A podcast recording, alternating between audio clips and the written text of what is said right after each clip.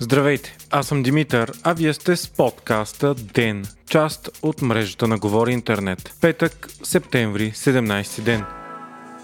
Излезе ново проучване на Alpha Research, направено в периода 8 до 15 септември. Според него се очаква висока избирателна активност на предстоящите избори 51,7%. За момента парламентът според проучването изглежда много подобен на сегашния и ако то се окаже вярно, съставянето на правителство отново ще бъде изключително трудна задача. Губещ номер едно на следващите избори се очертава да бъде партията Има такъв народ, която бележи спад от 7% и би би получила 16,9% от твърдо решилите да гласуват. Това би избутало формацията на Слави Трифонов на второ, трето или дори четвърто място в зависимост от случващото се следващите седмици. Ръст бележи пък БСП, за които са обявили, че ще гласуват 16,5%. Първо място си връщат и ГЕРБ, които нямат ръст, но успяват да запазят твърдия с електорат. За тях са обявили, че ще гласуват 21,1%. Демократична България е една от малкото партии, които са във възход и те биха получили 13,2%. ДПС, както винаги, се въртят около 10%, а изправи се БГ,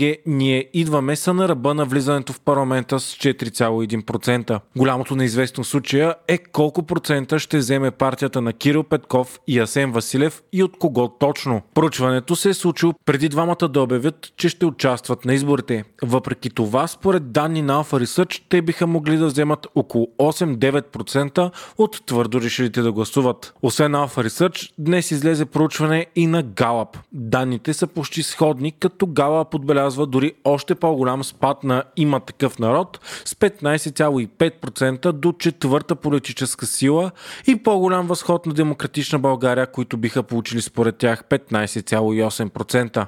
И според това проучване ГЕРБ ще са първа, а БСП втора политическа сила.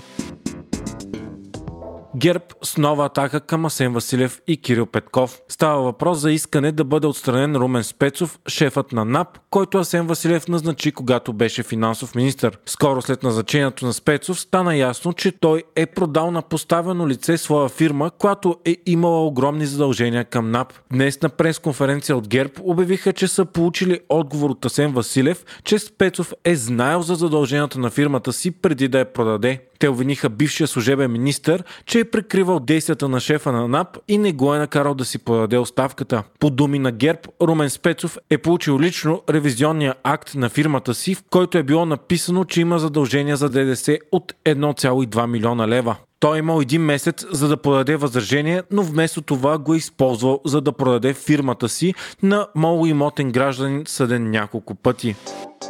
Италия предприе радикални мерки против COVID. От 15 октомври всеки работещ в обществена или частна компания в страната трябва да притежава COVID сертификат за прекаран вирус или вакцинация, ако иска да продължи да работи. Това е една от най-строгите мерки въвеждани в света. Всеки, който не я спази, ще бъде пуснат в принудителен неплатен отпуск, докато не се вакцинира. Отказалите да изпълнят постановлението на правителството пък ще плащат глоба между 600 и 1500 евро. До момента 74% от населението на Италия е вакцинирано с поне една доза вакцина срещу COVID. Доклад на Здравната агенция на страната пък твърди, че благодарение на вакцините смъртните случаи в Италия са намалели с 96,7%, хоспитализациите с 93,4%, а настаняванията в интензивни отделения с 95,7%. Нов скандал с бившата правителствена болница в Лозенец. Преди месеци служебното правителство уволни дългогодишния директор Любомир Спасов, смятан доскоро за един от най-влиятелните хора в българското здравопазване въобще. Това стана след като бе разкрито, че в болницата са провеждани незаконни трансплантации на чужестранни граждани. Сега обаче може да се разрази още по-голям скандал, след като разследващия сайт BirdBG изнесе информация, според която в болницата са били инсталирани сложни устройства за подслушване и видеонаблюдение. Информацията бе потвърдена и от заместник министра на здравеопазването Димитър Петров пред БНТ. Записите отивали в частна фирма, която е изградила мащабна система за видеонаблюдение вътре в самите болнични стаи. В болницата се лекува елита на държавата, президента, министри, депутати, висши държавни чиновници и други. Все още обаче няма данни дали реално са извършвани незаконни подслушвания или наистина става въпрос за система за следене на пациенти, с каквото основание е инсталирана системата. Според BirdBG обаче, болницата не е имала достъп до записите, а в стаите няма и предупредителни табели, че пациентите са записвани. Доклад на Световната банка твърди, че бивши нейни ръководители, включително бивша изпълнителен директор Кристалина Георгиева, са упражнявали неправомерен натиск, за да повишат място на Китай в класацията Doing Business през 2018 година. Класацията е изключително престижна и се използва от бизнесите, за да се ориентират за минусите и плюсовете при инвестиции в определена страна. Световната банка отмени цялата класация за периода от 2018 до 2020 година, пише Свободна Европа. Според доклада, Георгиева и нейният ключов съветник Симеон Дянков са притискали служители, за да направят конкретни промени в показателите на Китай и да изкачат страната на по-високо място в класацията. Точно в този момент ръководството се е борило да увеличи капитала си и е търсило подкрепа за това от Китай. Кристалина Георгиева отрича да извършва неправомерни действия. Културни новини с Storytel Френският президент Емануел Макрон откри в четвъртък последния проект на Кристо и Жан-Клод – опаковането на Триумфалната арка в Париж. Това е последното творение на легендарното дуо, което светът ще види и става посмъртно по желанието на Кристо.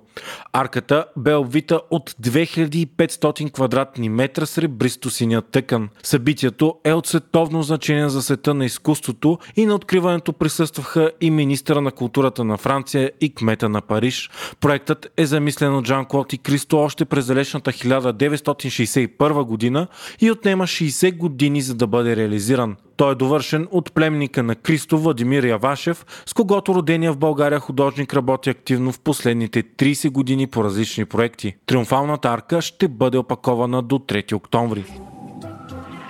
Последната книга на Рене Карабаш, излязла по-рано през тази година, вече е налична в аудиобиблиотеката на Storytel. Писма на Омар до бъдещата му съпруга е една творба, която е трудно да се отнесе към определен жанр. Актьорът Димитър Николов е разказвач на историята за Storytel. Писма на Омар до бъдещата му съпруга, както и над 2000 български заглавия, може да откриете на сайта на Storytel.